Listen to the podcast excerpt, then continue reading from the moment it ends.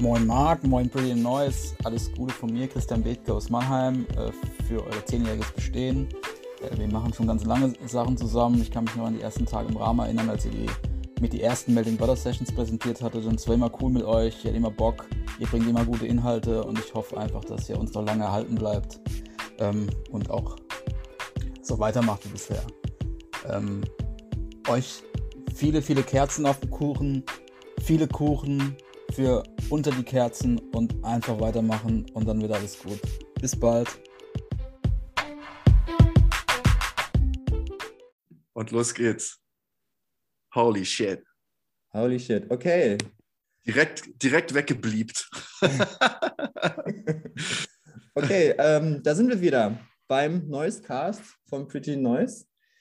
Und ich habe heute einen Gast, auf den ich mich sehr gefreut habe. Und ähm, viele andere wahrscheinlich auch. Viele werden ihn wahrscheinlich auch schon ein bisschen kennen und wenn ich ihn, dann zumindest einen seiner vielen äh, musikalischen Projekte und auch äh, abseits von äh, Musik kann man, seinem, kann man diesem Gast etwas abgewinnen.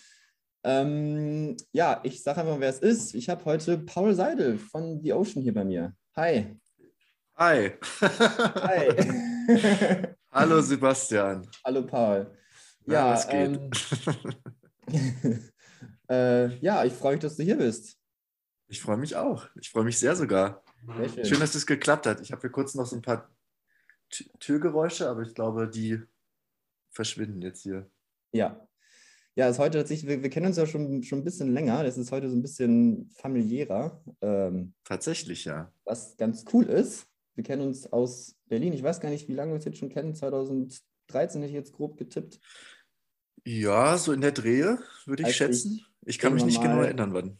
Irgendwie so, als ich mal irgendwann zu dir in einen ähm, Bandkellerraum gegangen bin und du mir etwas auf dem Schlagzeug gezeigt hast. Genau, ja. da warst du ein kleiner, ein kleiner Lehrling. Ein kleiner, die drei, vier Mal, die es dann war. ja, es war gar nicht so oft, ne? aber es, nee, war, immer, es war immer schön. Als ich dann mal da war, äh, Genau. Ja, ich wollte ähm, mit dir so ein bisschen über, über dich sprechen. Yay! hey, über dich und deine musikalische Karriere. Ähm, ja. Genau, da gibt es nämlich so einiges, habe ich ja gerade schon kurz erwähnt, so einiges, was du durchgemacht hast über die Jahre. Ähm, Kann man so sagen, ja. Aktuell bei The Ocean, das werden wahrscheinlich mhm. einige Leute kennen. Ähm, aber da gab es dann noch viele, viele andere Sachen. Ähm, ich würde jedoch, bevor wir mit irgendeinem, auf irgendein Projekt zu sprechen kommen, so ein bisschen mal gerne von dir wissen, wie das überhaupt alles bei dir so angefangen hat, damals, als der kleine Paul mit, mit, Musik in Berührung gekommen ist. Ähm, hast du damals irgendwie ähm, musikalische, musikalische Erziehung? Waren deine Eltern irgendwie musikalisch aktiv? Haben die dir irgendwelche Einflüsse gegeben? Wie bist du überhaupt so zu dem ganzen, ich sag mal, im groben Rock, Metal ähm, gekommen damals? Wie ist, das, wie ist das entstanden?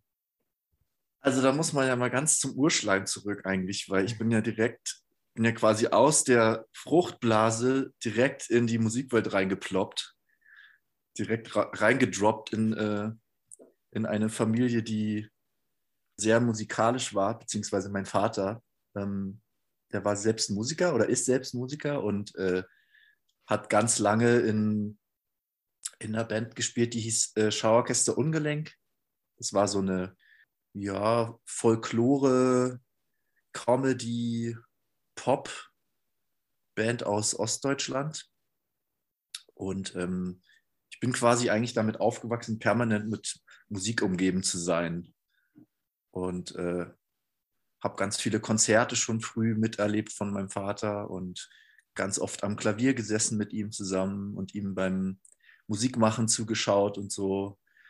Und hatte eigentlich schon relativ früh immer den Kontakt zu, zu Instrumenten auch und Musikern. Und ähm, habe dann irgendwann selber auch angefangen, Klavierunterricht zu bekommen.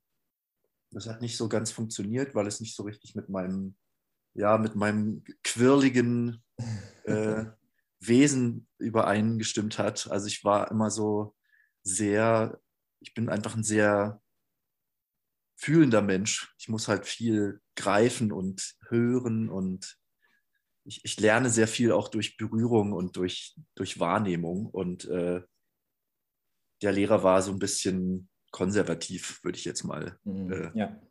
ganz bescheiden sagen. Und war halt sehr darauf erpicht, irgendwie mir Noten beizubringen und direkt so Musiktheorie. Und es war halt für mich damals als Kind überhaupt nichts. Ich wollte halt einfach irgendwie rumklimpern. Und äh, da habe ich dann so ein bisschen mein Interesse verloren, leider. Bin dann an die Akustikgitarre gewechselt. Und es hat sich dann aber auch irgendwie ver, verflüchtigt, weil wir dann aus einer Stadt in Brandenburg nach Berlin gezogen sind. Und ich da irgendwie, ich hatte dann so viel zu tun, damit mich in diese neue Welt einzufinden, also neue Schule und neue Umgebung, neue Freunde finden vielleicht auch und so, dass ja. ich da so ein bisschen das Interesse auch an Musik kurzzeitig verloren hatte. Und ähm, dann bin ich eigentlich erst wieder mit, mit 15 oder 16 in den Genuss gekommen, selber Musik zu machen. Das war dann so mein Wiedereinstieg mit der Schülerband. Und das hat sich dann äh, danach über die Jahre einfach so entwickelt. Und jetzt spiele ich bei The Ocean. Spielst du bei The Ocean. Hat sich anscheinend ja. ganz gut entwickelt. okay, genau. Du bist dann ja auch, ähm, ich bin mir gar nicht so sicher, was, was dann in Berlin, bevor du dann tatsächlich bei ähm, War from the Harlot's Mouth, wo du dann gespielt hast, äh, gewesen bist. War from, War from a Harlot's Mouth, meinst du? War from a Harlot's Mouth, richtig, genau. Nicht, äh, sondern äh. Classic. Classic. Ähm, aber ja, weiß nicht, hast du noch irgendwelche Projekte, bevor es dann mit der Band richtig losging? Oder wie ist das, wie ist das da in, Berlin, in der Berliner Szene? Wie hast du da so reingefunden? Naja, es, es passierte so schrittweise, würde ich jetzt mal sagen. Ich habe dann, äh, ich hatte dann so eine Schülerband, so eine Coverband. Das war so mein erstes musikalisches Projekt, würde ich mal sagen, das ich mit äh, Schulkollegen dann hatte und wir haben einfach äh, ja, Songs gecovert von den Bands, die uns damals am Herzen lagen so wie Deftones oder Nirvana oder Korn oder so. Ne? Es war dann so die, die, äh, die New Metal-Zeit war gerade sehr populär. Und ähm, dann habe ich irgendwie über diese Band andere Musiker kennengelernt und habe dann in einer anderen Band angefangen, die damals noch Splitnik hieß. das war so, ja, Slipknot-influenced New Metal, würde ich mal sagen. Und äh, die hat sich dann irgendwann umbenannt zu Jigsaw. Und mit der Band habe ich dann relativ viel auch in Berlin gespielt. Also wir hatten wirklich so, was man sich jetzt irgendwie gar nicht mehr so richtig vorstellen kann. Wir haben teilweise so 30, 40 Shows in, im Jahr gespielt, aber in Berlin. Oh, wow. Ja, das ist. Das weil wir halt wirklich in, in jedem Club irgendwie gespielt haben. Vielleicht ja. habe ich jetzt auch mit der Zahl ein bisschen übertrieben vielleicht waren es jetzt nicht 40, aber 20 oder so. Ja. Aber dafür, dass man halt in einer Stadt war, war das schon relativ viel. Ja. Und äh, über eine dieser lokalen Shows habe ich dann irgendwann Simon kennengelernt, Simon Havemann.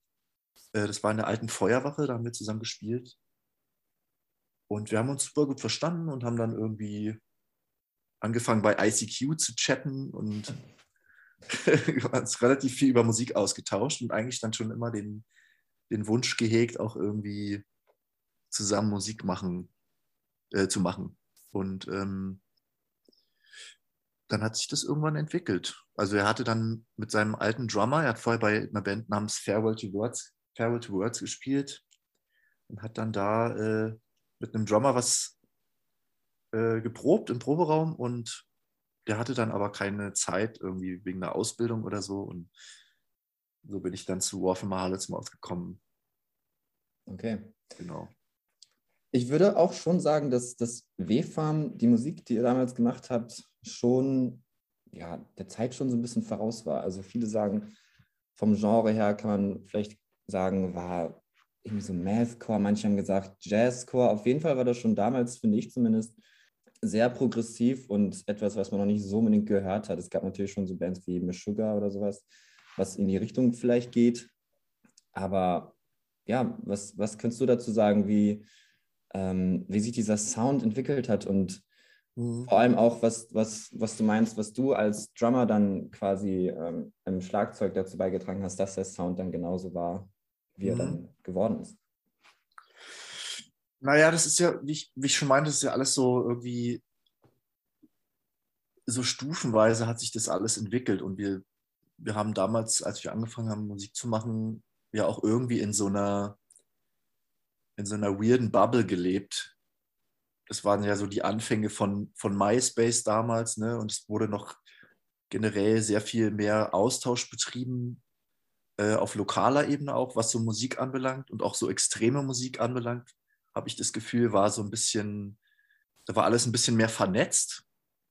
Und wir haben einfach sehr viele extreme Musik gehört und auch entdeckt, weil wir uns immer gegenseitig die, die Alben zugeschoben haben. Ne? Ich habe irgendwie immer mal so Mix-CDs von Simon bekommen, wo irgendwelche Knaller drauf waren, die mich total geflasht haben. Und so hat sich der Sound dann ja auch mit, mit dieser Vernetzung, auch mit anderen Musikern auf weltweit, würde ich jetzt fast sagen, auch über MySpace damals.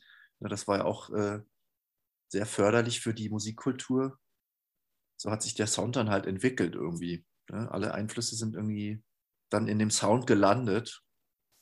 Und dementsprechend hat sich mein Schlagzeugspiel natürlich auch mit der Musik entwickelt, weil ich versucht habe, ja. das irgendwie zu imitieren. Ne? Oder es hat zumindest, ja, was so die, die Spielweisen anbelangt, schon einen Einfluss gehabt auf mich. Und klar. So ist natürlich auch der Sound dann entstanden. Dementsprechend ist es immer, finde ich es immer schwierig zu sagen, man war der Zeit voraus oder man hat irgendwie einen Sound gemacht, den man nicht kannte, weil natürlich man versucht, wenn man kreativer Musiker ist immer irgendwie die Einflüsse in etwas zu verwandeln, was dann irgendwie wieder was Eigenes ist. Ja, also im, best, im besten Fall macht man es so, dass man die Einflüsse raushört, aber trotzdem irgendwie einen eigenen Sound kreiert. Und das ist uns, glaube ich, mit, mit WFAM ganz gut gelungen damals. Auf jeden Fall. Ich kann mich auch auf jeden Fall noch sehr gut an ähm, natürlich unter anderem die Abschiedsshow erinnern, auf die ich gleich noch zu sprechen kommen wollte, aber mhm. auch viele, viele ähm, Clubshows und Festivalshows. Ähm, ich weiß gar nicht, wo es war, aber immer, immer, wo man war, auf Festivals und WEFA hat gespielt, war immer so, ja, da musst du hingehen, da geht es am meisten ab. Pass auf, wenn du in den Pit gehst. Und das war auch wirklich so. Also ja. ich halt einen direkten Vergleich zu den Bands davor oder danach.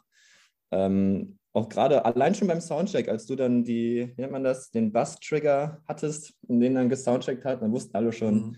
Ah ja, okay, jetzt gleich geht's ab. jetzt gleich geht's los. ja, das war schon, das hat schon Laune gemacht, auf jeden ja, Fall. Ja, auf jeden Fall.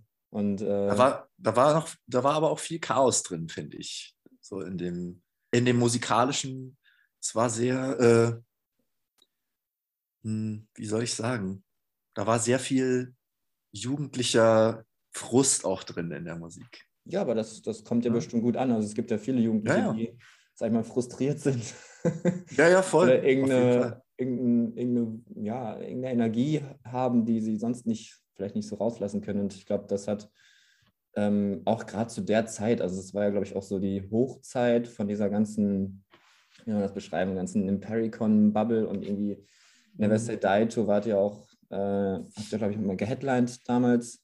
Nee, nee, nee. Headline nicht. Never Say Die haben wir nicht geheadlined. Ja, das war mit Parkway Drive damals. Ach, stimmt. Da wir, ja, ja, genau, das war ja irgendwie so ein Sieben-Band-Package und da haben wir mitgespielt, genau. Ja, tut mir leid. Gar Auf jeden Fall weiter, genau. alles gut. Ich kann mich noch an diese Hochzeit damals erinnern. Es ist ja heute auch alles ein bisschen anders. Ja. Ähm, genau, Parkway Drive. Emure war, glaube ich, auch mit auf dem Paket. Noch ein paar andere Bands. Mhm ja, das war auf jeden Fall mal immer gut zu sehen. Ähm, ja, und dann war natürlich in Berlin 2013 eure Abschiedsshow. Ja, genau. mhm, Im Dezember, ja. Dezember, genau. Da gibt es auch ein, ein, sehr schönes, also sehr äh, emotionsvolles, sag ich mal, Video auf YouTube davon. Mhm, ja. Ähm, ja, was sind deine Erinnerungen oder deine, deine Gefühle an, an vielleicht genau diese Show, als du dann gemerkt hast, okay, jetzt ist es erstmal was heißt erstmal, jetzt ist es vorbei mit WFAM. Was, was mhm. kommt jetzt? Ich meine, es war eine riesen, ein Riesenkapitel deiner, deiner ja, musikalischen Laufbahn damals. Ja, es war schon sehr emotional auf jeden Fall. Also ich hab, meinte gerade so jugendlicher Frust, ne? Das ist natürlich irgendwie auch ein bisschen überspitzt, weil als wir angefangen haben, war ich auch schon über 20. Also so, so jugendlich war ich dann nicht mehr, aber ist ja trotzdem eine sehr prägende Zeit. Ne? Die 20er sind, äh, sind ja immer voll von, von neuen Entdeckungen und äh, vielen Erfahrungen und äh, das zusammen mit dem, mit den vielen Touren und vielen Shows spielen und auch Alben rausbringen und generell so dem, dem wirklichen Musiker werden, würde ich jetzt mal sagen. Das hat schon auch äh, natürlich einen, einen, großen, großen Eindruck hinterlassen auf meinen Charakter und auf meinem, auf meinem Sein. Und ähm, wir waren natürlich auch irgendwie ein, ein freundschaftliches Kollektiv am Ende, was dann zusammengearbeitet hat und äh, zusammen Ziele verfolgt hat und so weiter und äh, haben da viel Zeit investiert und dementsprechend war das einerseits natürlich schmerzlich, andererseits, wie du schon sagst, hat sich aber dann auch ein bisschen nach Kapitelende angeführt, äh, angefühlt und dementsprechend auch nicht wirklich falsch angefühlt, für mich jetzt persönlich zumindest. Ich hatte dann so das Gefühl, da, da war auch ein bisschen die Luft raus und alle hatten schon irgendwie Lust, auch mal was anderes zu machen. Und äh, für mich ging das ja auch relativ schmerzlos. Äh, also ich bin ja dann wirklich hm. direkt bei The Ocean eingestiegen. Ne? Also ich, wir hatten die Show, äh, die letzte Show im Dezember gespielt und im Februar war ich dann schon wieder mit The Ocean auf Tour zum oh, ersten Mal. Ja, okay. Dementsprechend war da auch gar nicht so viel Freiraum, das Ganze ja auch zu emotional zu betrachten. Ne? Also das war wirklich so, okay, das ist jetzt vorbei und jetzt, jetzt geht's weiter. weiter. Jetzt geht's mit was anderem los. Ja. So hat sich das angefühlt für mich. Ja. Okay. Ja, auf The Ocean können wir nachher natürlich auch noch zu sprechen. Ähm, bevor wir das machen, wollte ich ganz gerne, wir können ja hier immer, oder wir machen das hier immer, dass wir so Songs mit einspielen, nach jedem mhm. quasi Kapitel oder Abschnitt. Ja. Und äh, da sind wir jetzt angekommen. Sehr schön. Genau. Äh, Abschnitt W-Farm, da frage ich mal ganz, ganz direkt, wer, ja, gibt es da einen, also es gibt natürlich sehr viele Songs von euch, die, die wahrscheinlich mhm.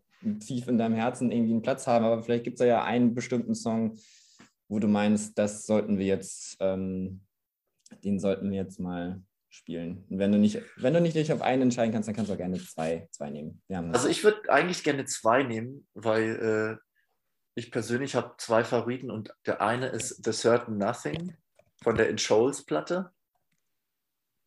Und äh, der andere Song, da würde ich glaube ich gerne Vertigo nehmen von der Voyeur. Ja. Die beiden Songs, die, die sind irgendwie, ja, die, die passen zu mir. Gibt es einen Grund, warum genau, warum gerade die und nicht irgendwelche anderen? Also bei The Certain Nothing fühle ich persönlich einfach am meisten. Der, ist, hat, der hat für mich so eine, so eine Tiefe, die, das war für mich so der, also für mich persönlich war die in Scholz auch eine sehr wichtige Platte, weil wir uns da so ein bisschen vom, vom eigentlichen Sound gelöst hatten, den wir davor hatten auf der Transmetropolitan. Und äh, keine Ahnung, mir sagt das Organische einfach sehr zu. Und da habe ich mich generell auch in dem Drum-Sound sehr wohl gefühlt. Es war sehr natürlich alles und so und dementsprechend hat mir das sehr zugesagt. Und die Vertigo-Platte ist einfach eine, eine krass extreme Platte gewesen, auch für mich jetzt, wenn ich mir im Nachhinein mal anhöre, das ist schon ziemlich viel Gemeter. ja, das stimmt. Ja, okay, ja. alles klar. Dann hören wir jetzt genau diese beiden Songs von W-Farm und dann geht es gleich weiter. So, da sind wir zurück. Und mit dem Welcome back. welcome back, genau. Ähm, mit dem Paul Seidel. Jetzt habe ich zwei Bands, die auf deinem Lebenslauf stehen würden, vielleicht. Ähm, mhm. An die du vielleicht gar nicht mehr so lange gedacht hast. Ich weiß es nicht. aber ich schmeiß einfach mal zwei Namen in den Raum und zwar Dioramic und Waspas. Ja, da habe ich mir das habe ich mir fast gedacht, dass es jetzt kommen wird. Genau. Ja, ähm, ja die gab es ja auch mal. Ähm, Ich weiß gar nicht, mal, wie ich ja. genau anfangen soll. Äh, ich habe mir so zwei, zwei Anekdoten aufgeschrieben bei Dynamic, an was ich mich da erinnern kann. Das hat vielleicht gar nicht so viel mit dir zu tun. Aber es ist ganz interessant, dass damals doch, äh, korrigiere mich, falls ich falsch liege, dass der äh, DJ Z damals mhm. der, war es der Schlagzeuger auch tatsächlich? Ist richtig, ja. Ist. Mhm. Ja, und ich meine sogar, dass ich auch damals mal auf dem Olgers Rock in Oberhausen war. Ich stand dann vor der Ramic, da warst du noch nicht in der Band. Ja. Und dann hat eben besagter Set seinen Stick nach der Show die, nach vorne geworfen und wer hat ihn gefangen? Natürlich, yours truly. Kann Ach ne, echt jetzt? Stolz meinen Enkel erzählen. Ich habe den äh, Schlagzeugstick von, vom heutigen Set. Ja. Jahre später war ich dann auf einem anderen Festival und dann war dann eben Set da. Eine riesen ja. Bühne, Riesenproduktion, allem, ja. was dazu gehört. Ähm, ja, das ist natürlich äh, über die Jahre zu einem massiven Künstler geworden. Er ja. ist ein massiven Künstler geworden. Von, äh, von Olgas Rock, äh, Rockbühne zu, keine Ahnung, Coachella-Headline oder sowas. Ja, ja, genau. Ja, Wahnsinn. Aber gut, ähm, ja, Dynamic. Vielleicht kannst du einfach mal grob erklären, ähm, was das eigentlich für eine Band war. Ähm, ja, also das, wir, genau. wir, haben uns äh, kennengelernt, weil wir damals mit WFAM äh, gespielt haben, mit Dynamic zusammen und mhm. haben uns ziemlich gut verstanden. Ähm, der Sänger und Songwriter Anton also die, äh, die Brüder Zaslawski sind ja äh, in der Band gewesen, also einmal Anton und Arkadi. Jetzt habe ich gerade Anton als Sänger gesagt, sorry. Arkadi ist der Sänger. und Anton ist äh, Z quasi. Und äh, die habe ich dann kennengelernt und wir haben uns gut verstanden und die haben mich dann einfach irgendwann mal gefragt, ob ich Bock habe, äh, da als Ersatz zu spielen, weil der Anton eben mit seiner DJ-Karriere so durchgestartet ist ja. und dann einfach keine Zeit mehr hatte, äh, da mitzuspielen. Und dann habe ich äh, für ein paar Shows mit denen gespielt. Es fühlt sich jetzt auch so ein bisschen so an, als wäre das viel länger gewesen, als es, als es war. Es war gar nicht so lange eigentlich, dass ich in der Band war. Ähm, das Album von denen, äh, das Supra-Album, kam dann auch noch bei Pelagic Records raus. Ach, echt? Da hatte okay. ich dann, da hatte ich dann auch äh, da war ich dann kurz davor, glaube ich, da bei Pelagic auch anzufangen. Weiß noch gar nicht, ob ich dann schon da war, aber. Kam eins zum anderen. Genau, und da sind dann viele Dinge verschmolzen irgendwie und habe dann da Schlagzeug gespielt. Aber äh, Akadi und Max, der äh, damalige Bassist, die sind dann einfach auch äh, nach LA ausgewandert, weil der Anton da auch schon gelebt hat. Hm, ja. Und haben über ihn da so ein Arbeitsvisum bekommen und haben dann halt die Chance genutzt, da sich ein neues Leben aufzubauen. Äh, und leben da seither jetzt auch und ja. sind alle auch ziemlich erfolgreich, glaube ich. Ja, nicht schlecht. Was war das musikalisch? Ähm, was, wie genau war das anders für dich? Also ich meine mich daran erinnern zu können, dass es wesentlich melodischer war mhm. und einfach mit mehr Volumen insgesamt. Ähm, wie war das so als Drummer dann bei dem Projekt? Äh, erfrischend war es auf jeden Fall. Es war sehr, äh, also ich habe ja vorher immer bei WFAM krass viel gemetert und äh, Knüppelt. ganz viele Noten auf einmal gespielt. Und es war äh, eine schöne Abwechslung, Abwechslung weil es einerseits trotzdem verspielt und progressiv war, aber äh, gleichzeitig irgendwie doch sehr eingängig und, und poppig fast schon. Also ich, ich würde sagen, es war schon so eine Mischung aus, aus teilweise Muse ja, oder äh, Silverchair oder sowas. Und dann trotzdem irgendwie die Kante von Ocean Size oder Meshuggah teilweise, die dann ja. so ein bisschen die Härte auch reingebracht hat. Und das hat einfach, äh, ja, das hat schon Spaß gemacht auch. War fordernd, aber nicht so fordernd wie WFAM. ja, das kann ich mir vorstellen. Wenn man sich WFAM anhört, dann ähm, wird einem das relativ schnell deutlich.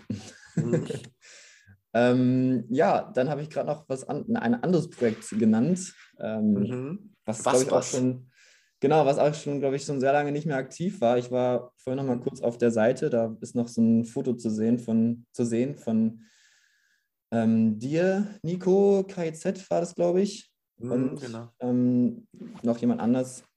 Jagosch. Genau. Oder Gregor. Gregor. ja, genau.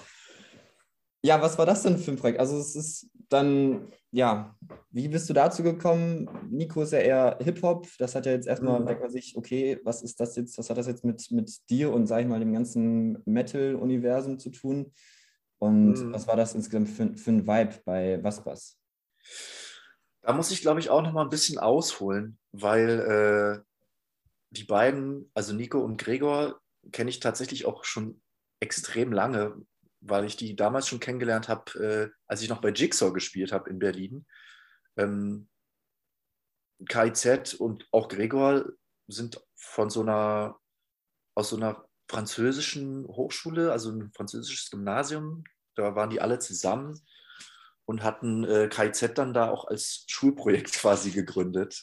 Und äh, wir, haben, wir haben in Berlin im Kesselhaus zum Beispiel auch Shows zusammengespielt da hatten die noch irgendwie eine, eine Violinistin auf der Bühne und mhm. haben auch noch auf Französisch gerappt und so. Also da war alles noch so in den Kinderschuhen. Und die hatte ich damals dann auch schon kennengelernt und auch äh, lieb geworden. Und mit dem Gregor habe ich dann auch in einer Band zusammengespielt namens Arrête oder Arrêt, französisch. Und das war so eine Ska, Jazz, Punk, Band irgendwie. Also ganz, ganz abgefahren. Also da haben wir alles, alles gemacht und nichts irgendwie gleichzeitig. Und äh, das ging dann irgendwie bis 2005 oder so. Ähm, oder 2006. Und dann hat es ein bisschen, es ist alles abgeebbt, weil ich dann mit WFAM angefangen habe auch und mich dann ein bisschen fokussieren wollte auf ein Projekt. Und der Gregor hatte mich dann äh, später nochmal angehauen, ob ich nicht Bock hätte, mit ihm und Nico bei so einem etwas elektronischeren Projekt äh, zusammenzuarbeiten und habe dann dafür die Platte auch die Drums aufgenommen und dann haben wir ein paar Shows gespielt, haben auch eine Tour gespielt mit KIZ zusammen und ein paar Festivals und so äh, über Landstreicherbooking dann. Und es war total geil. Also es hat äh, sehr viel Spaß gemacht, ist dann aber irgendwie auch wieder im Sande verlaufen. Ich glaube, weil bei Nico dann tatsächlich mit KIZ auch einfach zu viel Zeit äh, verbringen musste oder wollte und das sehr äh, vereinnahmt war und ja, dann hat, ist es so ein bisschen im Sande verlaufen. Ja. Ich, also es ist, das Projekt ist, glaube ich, nicht tot. Okay. Aber es ist auch nicht wirklich sehr lebendig. es ist eher so im, im, äh, Im, im ewigen Winterschlaf. Genau, Winterschlaf. Im ewigen Winterschlaf, ja. Ja, naja, wer weiß, vielleicht gibt wer weiß. mal ein, äh, eine, eine Erleuchtung. Oh, gibt es ja noch was? was? Ja. Lass uns doch mal wieder.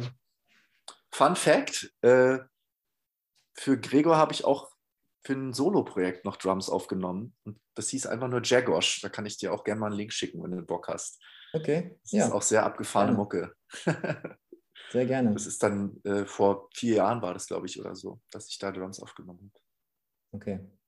Ähm, ja, wir haben noch sehr viel anderes zu besprechen, deswegen wollte ich äh, gleich mal direkt wieder zu den Songs kommen, die wir uns mal anhören. Mhm. wir sind mhm. alle ganz gespannt, was denn damals, äh, was denn damals Dynamic eigentlich für Musik war, was denn der gute ja. Set damals vorher gespielt hat, also nach, bevor er äh, Weltstar wurde. Mhm. Und was denn äh, Nico KIZ mit dir und Gregor zusammen für Musik gemacht hast, hat. Jetzt soll ich mir Songs wünschen, oder? Jetzt sollst du dir Songs wünschen, genau. Also ich glaube, äh, bei Was Was kann man ruhig The Germans from the Future nehmen. Mhm. Das okay. äh, war das, das Album, was damals rauskam, 2012. Krass, das ist schon zehn Jahre her. Wahnsinn. Mhm. genau, also The Germans from the Future, Titeltrack. Äh, sehr, sehr weirde, aber auch amüsante Musik, finde ich. Und bei Dioramic, ja, würde ich jetzt mal The Storm nehmen. Oder Carpets on the Walls. Carpets on the Walls. Die, ja, das sind, glaube ich, ganz gute Songs, um da mal so reinzufinden. Okay. Wir sind gespannt. Dann hören wir uns jetzt ja. die beiden Songs einmal an und dann hören Gute wir- Reise. Ach, du wolltest drei haben. Ach so. nee, nee, nee, Okay. gute, gute Reise, habe ich Ach, gesagt. gute Reise. Ja, okay, Ja. genau. Ja, wünsche ich auch. Gute Reise mit Vaspers und der Remic und dann hören wir uns gleich wieder. So, jetzt sind wir wieder zurück. Lieber Paul, Zu, zurück. z- zurück. Ich habe heute so ein bisschen äh, phonetisch bin ich nicht ganz auf der Höhe, glaube ich. Also irgendwie, aber ähm, ja. Musste man einen Kronkorken zwischen die, zwischen die Zähne packen und ein bisschen äh, Sprachübung machen. Ist das so? Ist das eine, ist das eine, äh, ist das eine erwiesene Methodik, um das zu verbessern? so ein Chor gucken. Ja. Ich habe mal so ich habe mal so einen Kurs mitgemacht, weil ich irgendwann mal überlegt hatte, Synchronsprecher zu werden. Und hat dann so ein, äh, es war so ein Eintages-Sprachkurs, wo so ein Okay. bisschen über, ja, über Phonetik einfach und wie man so bestimmte Vokale und, äh, und Sounds auch äh, üben kann im, im Sprechen. Und da war ein Tipp dabei, zum Beispiel, dass man sich so ein, so ein Kronkorken, nicht Kronkorken, so ein Kork, so ein Weinkorken quasi, äh, zwischen die Zähne klemmt und dann einfach, als würde man quasi so reden. Und dann lernt man quasi sehr direkt und sehr deutlich zu sprechen. Ja, okay. Macht Sinn. Und äh, War auch Hab ein ich natürlich- habe ich natürlich nie äh, zu 100% aktiv praktiziert, aber ich wollte mal angeben. Kann ja noch werden. genau. Ja, Ja. das ist tatsächlich was, was mir, was mir schon immer irgendwie von fast jedem gesagt wurde oder mich gefragt wurde, warum ich denn nicht Synchronsprecher bin, weil ich schon so ein, ich habe so ein Fable dafür, Stimmen nachzumachen und zu imitieren. Das macht mir Das total stimmt. Bock. Das stimmt. Ich, Aber ich habe keine Lust, dazu, daraus einen Beruf zu machen, weißt du? Ich kann mich auf jeden Fall auch noch an diese, äh, zurück zu WFAM nochmal. Es gibt auf YouTube auch diese Tour-Doku Mhm. äh, durch Osteuropa, Tschechien und etc. Ich weiß nicht mehr genau, wo überall. Auf jeden Fall ähm, auch ganz, ganz interessant, wer, das, wer da mal Lust zu hat. Ich glaube, Vierteiler ist das. Mhm. Unter anderem mit äh, vielen verschiedenen Szenen von Paul, a.k.a. Paul Version 1, Paul Version 2. ja, da weiß man gar nicht mehr, wo man, mit wem man eigentlich redet. Ne? Im Erzgebirge. Oh, da komme ich her, im Erzgebirge. ja, stimmt aber eigentlich gar nicht. also, ja, richtig. stimmt halt überhaupt nicht. Aber, die Aber ja, ja da gibt es eine, eine schöne Doku. Und es, es gibt auch noch so eine US-Doku, die ist gerade nur auf Vimeo, glaube ich. Stimmt, Ich ja. habe hab die neulich mal wieder geschaut und ich habe total Bock, diese ganzen Episoden auch mal wieder runterzuladen und bei YouTube hochzuladen. Ich glaube, das wäre, das ist eine coole Zeitreise, weil das war Ja. damals 2008 irgendwie und da sah Ja. die Welt noch ganz anders aus.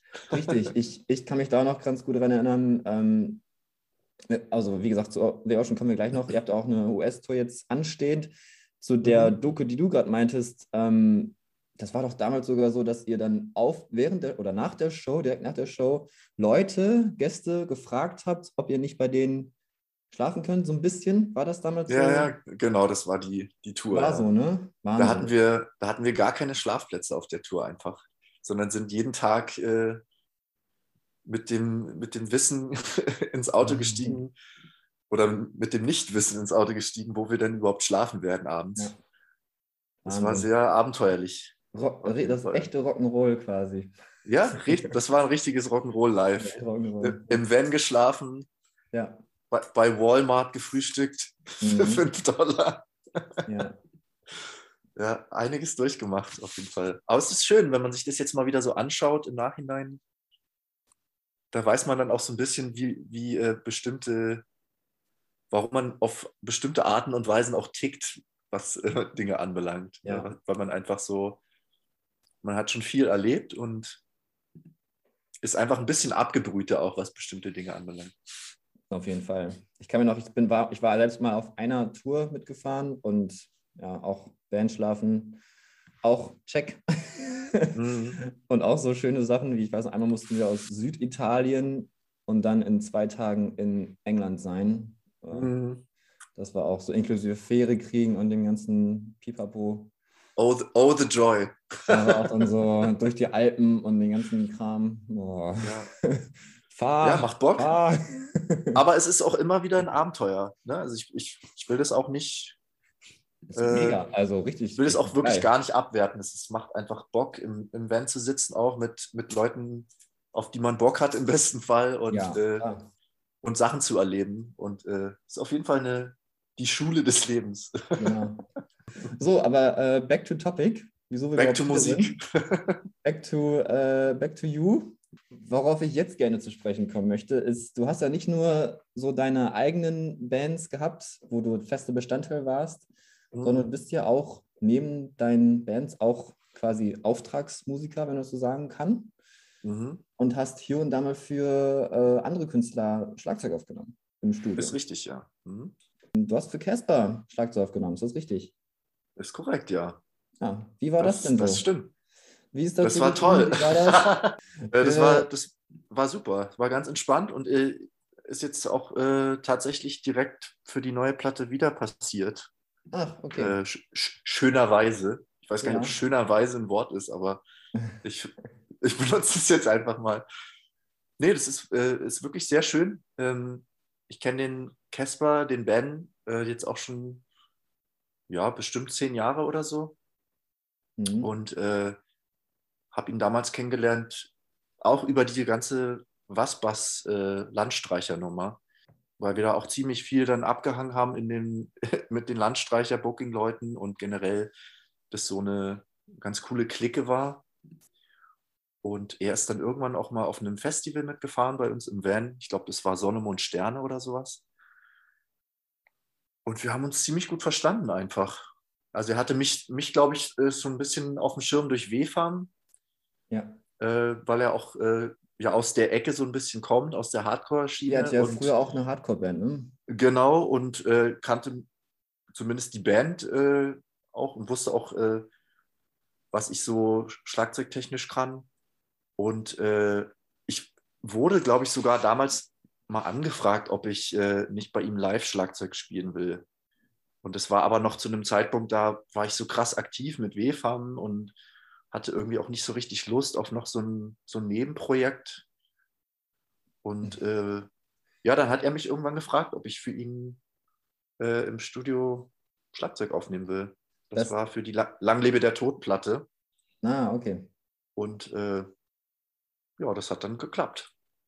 Super. War eine schöne Erfahrung. Das Nebenprojekt Casper live auf der Bühne. Naja, das, also ich, ich spreche jetzt von der Zeit, da war Casper halt noch nicht äh, Stadiongröße, ne, sondern das war eher so, ich spiele jetzt im, im Magnetclub ja. in Berlin, also verstehe. so Größe 200 Leute oder so, würde ich Ja. jetzt mal schätzen. Äh, Ah, okay. Weil der hat ja auch eine, der hat ja auch eine schon eine ziemlich lange Geschichte hinter sich. Ne? Und äh, hat sich das ja auch hart erarbeitet alles Ja. und dementsprechend war das damals natürlich auch noch eine ganz andere Größenordnung. Ja. Ja, Casper oder Ben, wie er eigentlich heißt, ähm, kommt ja tatsächlich aus da, wo ich herkomme, aus Bielefeld. Ah ja. Also ich komme aus, aus Gütersloh, das ist knapp unter Bielefeld, aber ähm, ist Gibt es da Beef zwischen Gütersloh und Bielefeld? Nee, eigentlich nicht, aber alle, eigentlich, alle, eigentlich alle, die so in Gütersloh wohnen, die fahren dann nach Bielefeld. Einmal war er sogar bei uns als äh, so ein Tour-Warm-Up-Show. Mhm. Als einmal, äh, wir haben einen so einen Club bei uns in der Stadt, da ist der Booker, oder da war der Booker mal so ein von äh, Bomber der Herzen, der Inhaber. Dann hat er mal Kraftclub, und die ganzen Leute zu uns geholt. Mhm. Anyway, ähm, genau, hat jetzt hat ja auch immer noch sein Zurück zu Hause Festival in Bielefeld. Also Genau, ich ja. hätte sehr gerne mal seine vorherige Band, ich weiß gar nicht mehr, wie sie heißt, mal bei uns gesehen. Ähm, aber leider ist da jetzt auch die ganze Szene eingeschlafen. Ähm, Ja, da ist mir der Name jetzt auch entfallen. ja, naja, man kann es herausfinden. Ähm, ja, ich finde auch immer, ich, mir fällt auch gerade noch was so ein zu, zu Casper. Ich habe den, als ich da in Berlin gewohnt habe, habe ich den auch mal im, wie gesagt, Magnet. Und ich finde ja bei solchen Leuten, gerade wenn die so ein bisschen dann bekannter sind, die können ja nicht mehr richtig alleine losgehen. also er war, glaube ich, einmal bei irgendeiner Show, ich weiß auch nicht mehr, wer, welche es war. Ich glaube, Northlane war das vielleicht. Und Mhm. dann hat er, glaube ich, sogar ähm, eine Verabredung mit Einnäher. Und dann saß er da an der Theke und natürlich haben die eine Reihe nach Leute angesprochen. Hey, bist du nicht Casper? Ja. Nicht Casper.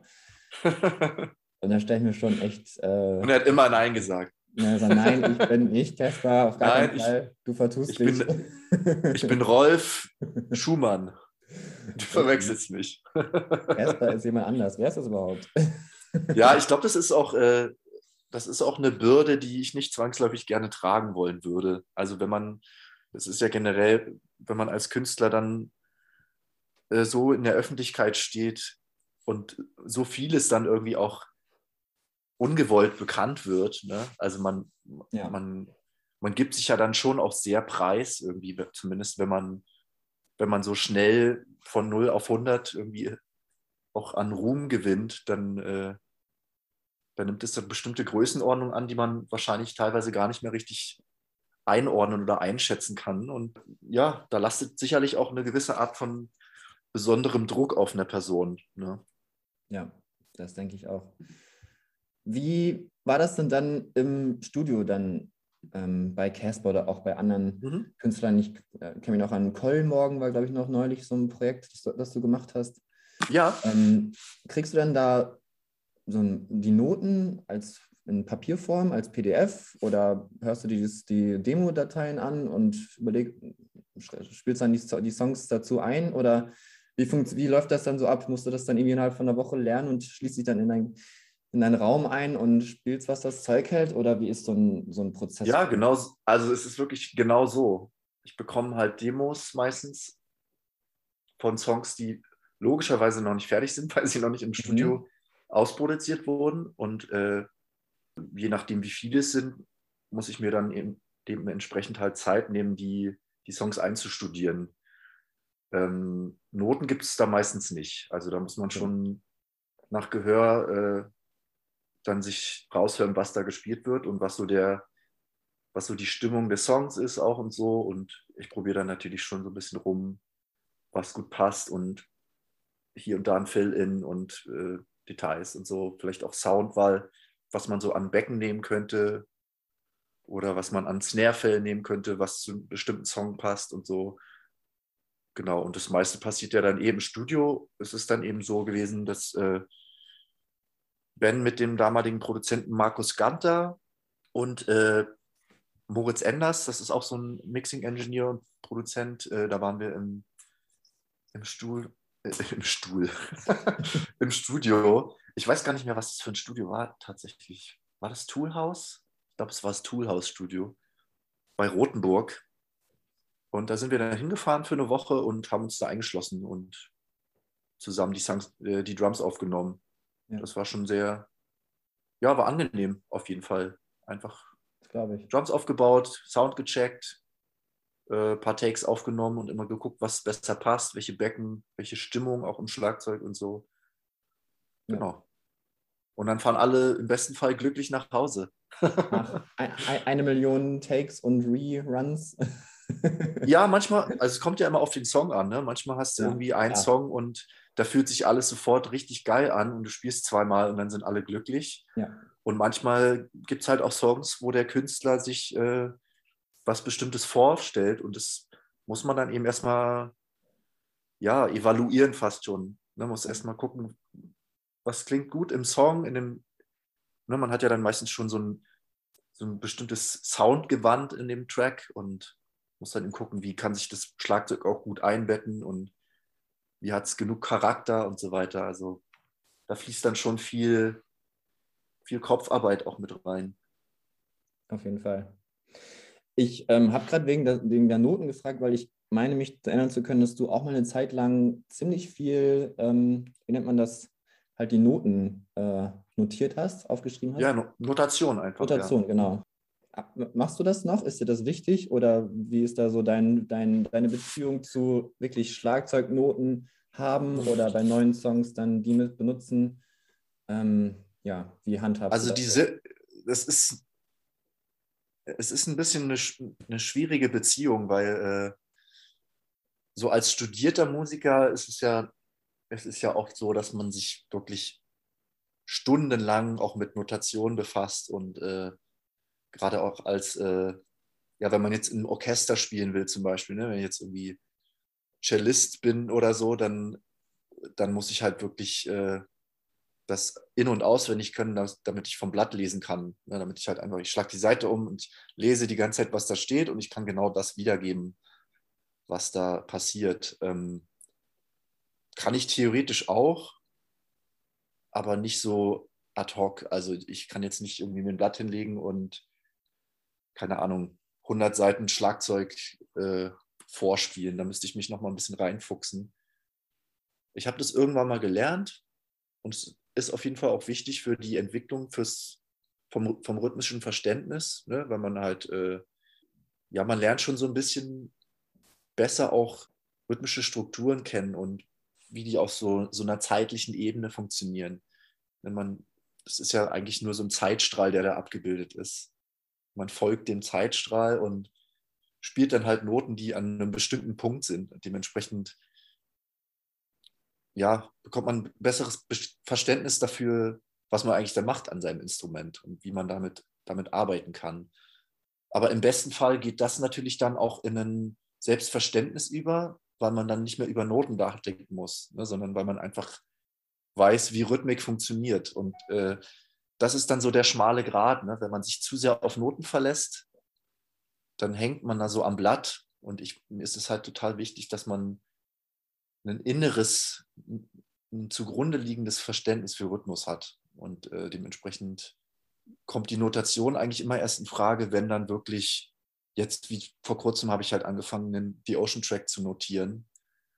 Und da muss ich dann schon nochmal in die Materie einsteigen, weil ich halt äh, exakt wiedergebe, was ich da auch gespielt habe im Studio.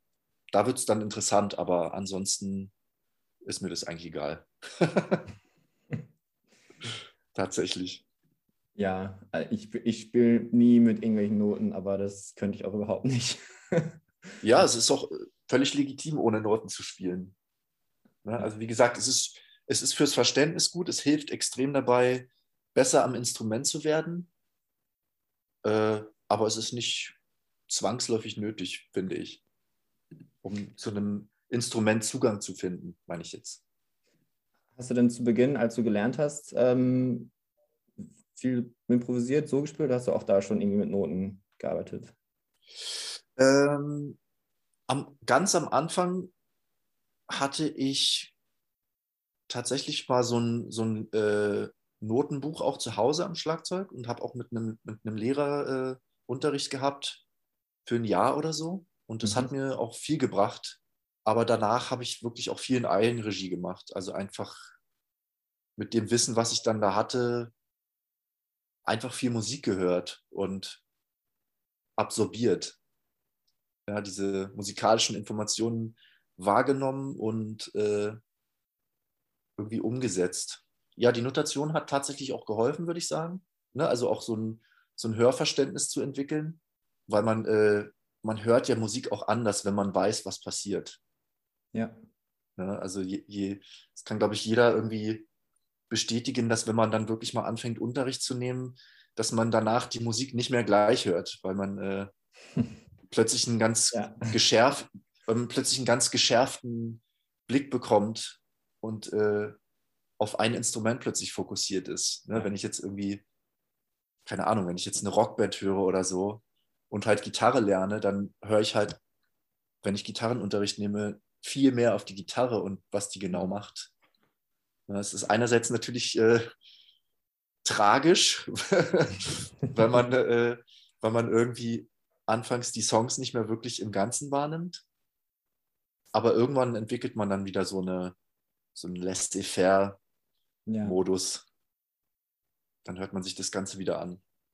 Ich glaube, es ist so ein ähnlicher Effekt, das sagen ganz viele Leute, die so mit Musik arbeiten und so in der ganzen Industrie sind, dass halt irgendwann Musik zu so einem, ja, halt zur Arbeit wird, ne? Und das dann irgendwie mhm. so dieser, wie nennt man das? Dieser Joy, dieser, diese Euphorie, wenn neue Musik rauskommt, so ein bisschen gedämmt ist oder man halt gar nicht mehr dieses, weiß nicht, es gibt ja viele, viele Leute, die schalten ins Radio ein und finden dann totale, ziehen dann Energie aus den Songs, die da gespielt werden. Für, mhm. für viele Leute, also ich weiß, ob du dazugehörst, ist das halt wenn das halt vielleicht einfache Songstrukturen geben einem nicht so viel oder Selbst, mhm. selbst Musik von Bands, die man gerne hört, denkt man sich vielleicht dann auch da irgendwann, ja, okay, dachte ich mir schon, dass es irgendwie so sein wird. Mhm. ist jetzt nicht der Wahnsinn. ähm, ja. ja. Ist das bei dir es auch? Es hat so? ja auch immer, naja, es ist ja auch, ich finde, man muss dann auch immer so ein bisschen unterscheiden zwischen, zwischen Musik, die wirklich nur für Entertainment gedacht ist und Musik, die so ein bisschen äh, sich dem Ganzen entschließt. Äh, entschließt? Ja. Nee. Entschließt? Nee. nee, entzieht, wollte ich sagen, nicht ah, entschließt so. Ne, die sich quasi bewusst diesem, diesem, äh, diesem sehr eingängigen Entertainment entzieht und auch äh, sagt, ich, ich muss jetzt auch gar nicht Musik machen, um damit Geld zu verdienen, sondern ich will einfach nur Musik machen aus mir heraus, weil es mir Spaß macht und ich versuche irgendwie auch mal Dinge zu gestalten, wie ich sie nicht schon hundertmal gehört habe. Also, keine Ahnung, wenn ich jetzt im, jeden Morgen im, im Auto zur Arbeit fahren muss und Radio höre, dann habe ich ja auch einen ganz anderen Bezug zu Musik irgendwie. Ne? Also wenn das, wenn das so mein, wenn das mein Musikkonsum ist, dann, dann hat die Musik auch einen ganz anderen Platz in meinem Leben, als wenn ich jetzt irgendwie, keine Ahnung, mich stundenlang im, im Studio einschließe und an Songs bastel und äh, versuche irgendwie meinen Sound zu finden. Ja. Ne? Und dementsprechend verändert sich natürlich dann auch das Musikbewusstsein, wenn ich äh, nur noch damit arbeite, andere Leute Musik zu veröffentlichen und es wirklich so ein Berufsbild dann auch ist. Also stelle ich mir zumindest vor, dass sich da so ein bisschen die, die Perspektive auch verändert auf die Musik vom Konsumenten zum, zum Mittelsmann oder zum Kreierenden. Genau. Ähm, bist du denn eigentlich eher so ein, oder auch so ein Air-Drummer-Typ? Das heißt, wenn du jetzt irgendwie Musik hörst, sei es wo auch immer, dass du gleich die Drumspur in, in dein Ohr kriegst und dir gleich raushörst, ah, okay, so und so macht er das. Und dann nach dem zweiten oder dritten Mal hören, gleich so ein bisschen probierst, das so für dich mitzuspielen. Also mir geht es zum Beispiel sehr so, und ich bin ja wirklich nur der absolute Amateur-Schlagzeuger, Hobby-Schlagzeuger. Aber wenn man mhm. damit vielleicht tagtäglich zu tun hat, kommt da so ein Sinn oder so ein Faible für. Also du musst, du musst wissen, mein Kopf ist die ganze Zeit voll mit irgendwelchen Rhythmen und Melodien. es, ist, äh, es ist nichts, was ich ausstellen kann. Ja. Irgendwie. Es ist, äh, es ist so ein bisschen wie wenn die ganze Zeit die Uhr tickt. Mal, mal, ist, mal kriegt man es mit, ne? mal hört man es und mal nicht. Es kommen immer irgendwelche, irgendwelche Songs, die ich schon mal gehört habe, hoch, irgendwelche Ohrwürmer oder irgendwelche Rhythmen oder irgendwelche Melodien, die aus dem Nichts entstehen. Und dementsprechend ist so, wenn dann Musik läuft, das wird sowieso irgendwie analysiert. Ich denke da gar nicht so wirklich drüber nach. Wenn da irgendein Drumbeat ist, dann in den meisten Fällen weiß ich dann auch schon, was da gespielt wird. Sozusagen. Ich gehe jetzt nicht in den Song rein und denke mir, boah, krass, was ist denn das für eine Rhythmik, sondern entweder ist der Beat sofort erschlossen oder ist halt sehr komplex und äh, ich höre dann aber eigentlich eher mir den Song an, als darüber nachzudenken, was da gespielt wird, im besten Fall.